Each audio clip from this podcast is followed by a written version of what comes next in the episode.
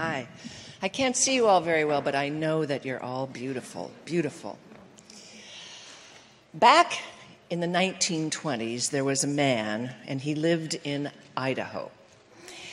He was a farmer, and he was in his mid 60s. And one day, his doctor gave him a diagnosis, a diagnosis of non contagious tuberculosis. So, as you can imagine, he went home and he sat in his rocking chair on his front porch and he began to ponder what this meant for him. The doctor gave him maybe one to maybe two years to live. His wife had died a few years before. He was a bit of an eccentric and an amateur poet. His uh, hero was Leo Tolstoy. And evidently, Tolstoy, at the end of his life, kind of uh, wandered around Russia as a ascetic. So the man decided that he was going to do something like that with whatever time he had left. So he signed the farm over to his sons, and he packed up his old uh, pickup truck with necessities and tools and camping gear. And the doctor had told him that he would do well if he was in a warmer, moister climate. So, sight unseen, he bought 10 acres outside of a little town called Fairhope, Alabama, which is down on the Gulf Coast. And he took off. He'd never really been out of Idaho before. And when he arrived at his land, finally, he loved it. It was so beautiful, and he called it Tolstoy Park. But the land didn't have a house on it, it only had a barn. So he kind of set up camp in the barn, but he hadn't been there very long when he realized, I need some kind of a house. This is hurricane country. A barn isn't going to cut it. So he decided that he was going to build a house. And he thought to withstand the hurricanes, he should build a round house out of brick and cement and stone. So he went into town, got what he needed, and came back. And there was a wonderful clearing on his property that was very flat. So he measured out this big circumference of how big he wanted this house, or maybe hut would be a better word for it, how big he wanted it to be because he was going to dig a foundation. And then he took some little sticks and string and marked it out because you all know that when we start a project, it has to have a foundation and you have to have some path to follow.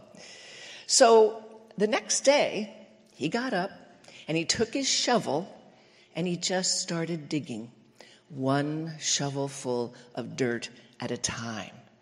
I mean, he didn't know how to build a house, but he just started digging one shovelful of dirt at a time.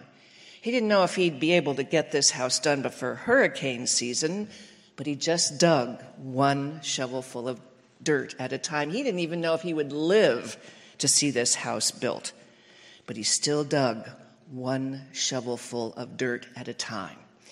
And when I read this story, I thought, God, what a great metaphor for a way to live our lives. You know, we can't do anything about the past as much as we would like to.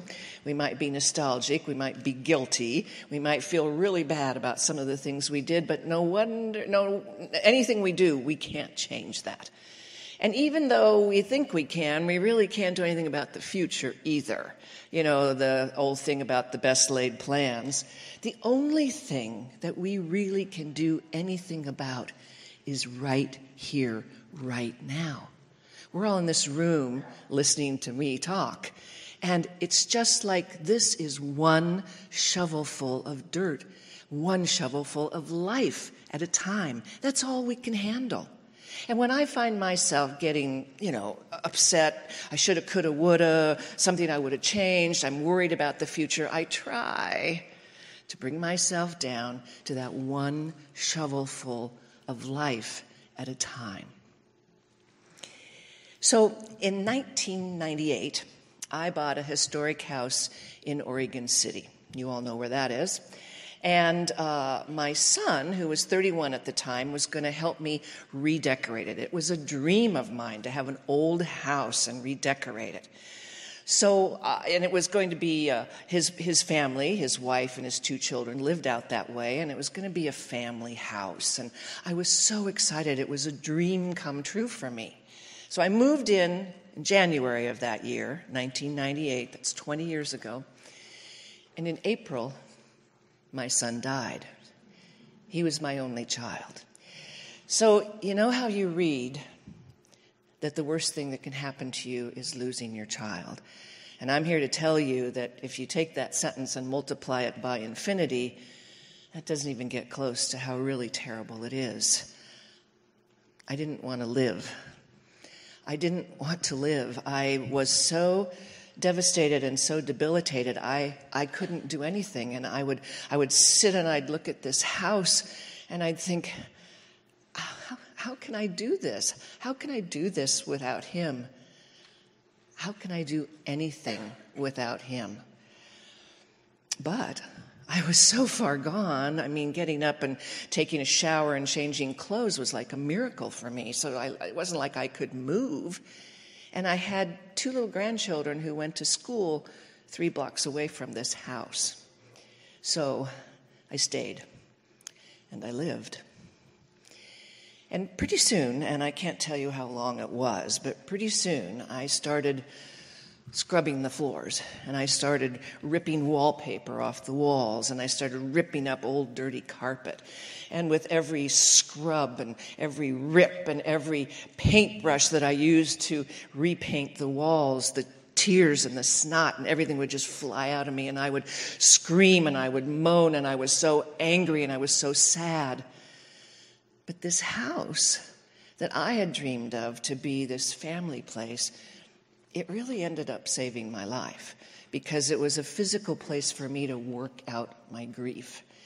And yes, my grandchildren were three blocks away at school, and they needed me. Oh boy, did they need me. So, uh, the second or third summer, I don't really even know, I decided that I uh, had already dug up some of the gardens and put in bushes and flowers and so forth. But there was this one section in the back behind the garage where this old covered patio was. And it was a mess. It was rocks and weeds and old, probably 100 year old grass. And I decided that I was going to make that a lilac garden. So I went and got a wheelbarrow and I got a little shovel. It was called a lady's shovel. Because, really, because it was just the right size for me to do that.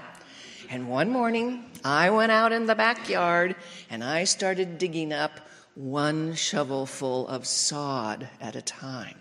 I didn't know what the hell I was doing. But still, I kept digging one shovelful of sod. Now, I don't know if you know anything about sod, but it's heavy. And I'd get like three big chunks in the, in the wheelbarrow, you know, and I could barely get it across the grass. And I was dumping it on the side of the driveway. That's why I designated this area for it. And the next day, my arms, I could hardly lift anything, but I kept going.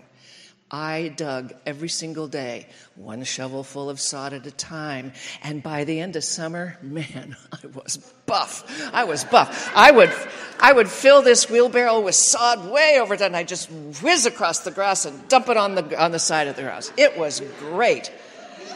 And I planted lilacs and I planted a dogwood tree and I put little stone path and I put a table and chairs and an umbrella back there and oh, it became this wonderful secret private garden. I had such personal joy from doing this myself. But then I had to deal with the pile of dirt, which is another metaphor for life but I didn't know what to do with it. I mean, I didn't. I was single. I didn't have a truck. I mean, obviously, I could have dug it up, but I didn't have a truck. I didn't even know where you take stuff like that. Those were the kinds of things that my son had done for me, and there, I, there were so many of those things that came up all the time. I didn't know what to do, so I did nothing. I was in denial about the pile of dirt. And then one day, there's a big knock on my front door, and it's a big mountain man looking guy with a ponytail, you know, a big beard and suspenders over a plaid flannel shirt. And he's just huge. And I'm thinking, oh, God, what is this, you know? But there was a window in the door, and so he saw me. He, he saw me see him. That's how that works. So I had to answer the door, you know? So he said, You know, you know that pile of sod you got out there by your driveway? Yes, I said, as if I hadn't noticed it before, you know. He said, Well, would you like to get rid of it? Yes, I said, thinking he might want me to hire him to do it, which was okay. Then he said, Well, I got a place up here on the hill and I need some fill, so if you'll let me have it, I'll take it away from you, for you. Yes, I said, Was this guy an angel? My God. And sure enough, a couple of times a week he'd show up with his pickup truck and sometimes his girlfriend would be with him. And they'd fill up the truck and they'd take it away. And the pile got smaller and smaller and smaller and smaller until it was gone. So you want to know how many pickup truck loads i dug? And i'm not talking some pansy ass toyota truck here. I'm talking gmc king cab extended bed kind of truck Seven. Seven truckloads.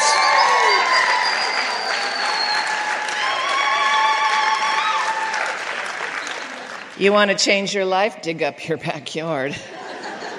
so, this is a show about heroes. And this man that I told you about at the beginning of the show, obviously I didn't know him, but he was a real person. His name was Henry Stewart. And I just happened to read about him at the right time. I happened to have a, a kind of take on what his life was like in a way that really helped me in my whoops in my time of need. And he uh, had that. He finished the stone house, and he kind of the, the, the town called him the poet of Tolstoy Park. He was kind of a hermit. He was very eccentric, but his doctor was wrong. He lived for 18 more years. And had he had visitors out, and he had, I guess there's a there's a guest book, and some of some famous people came to see him there in Fairhope, Alabama. Now the house still stands. The little stone hut is really what they call it, but it's of course not on 10 acres outside Fairmont, uh, Alabama anymore. It's in the corner of a parking lot of a business office in Fairhope, Alabama. But in 2006, it became on the National Register of Historic Sites. And you can go visit it. You can even spend the night in it if you want to. So I've never been there, but I'd love to go. I'd love to go. But like I said, we don't know what the future will bring. But, but you know what? You never know what might happen when you live your life one shovelful at a time. Thank you.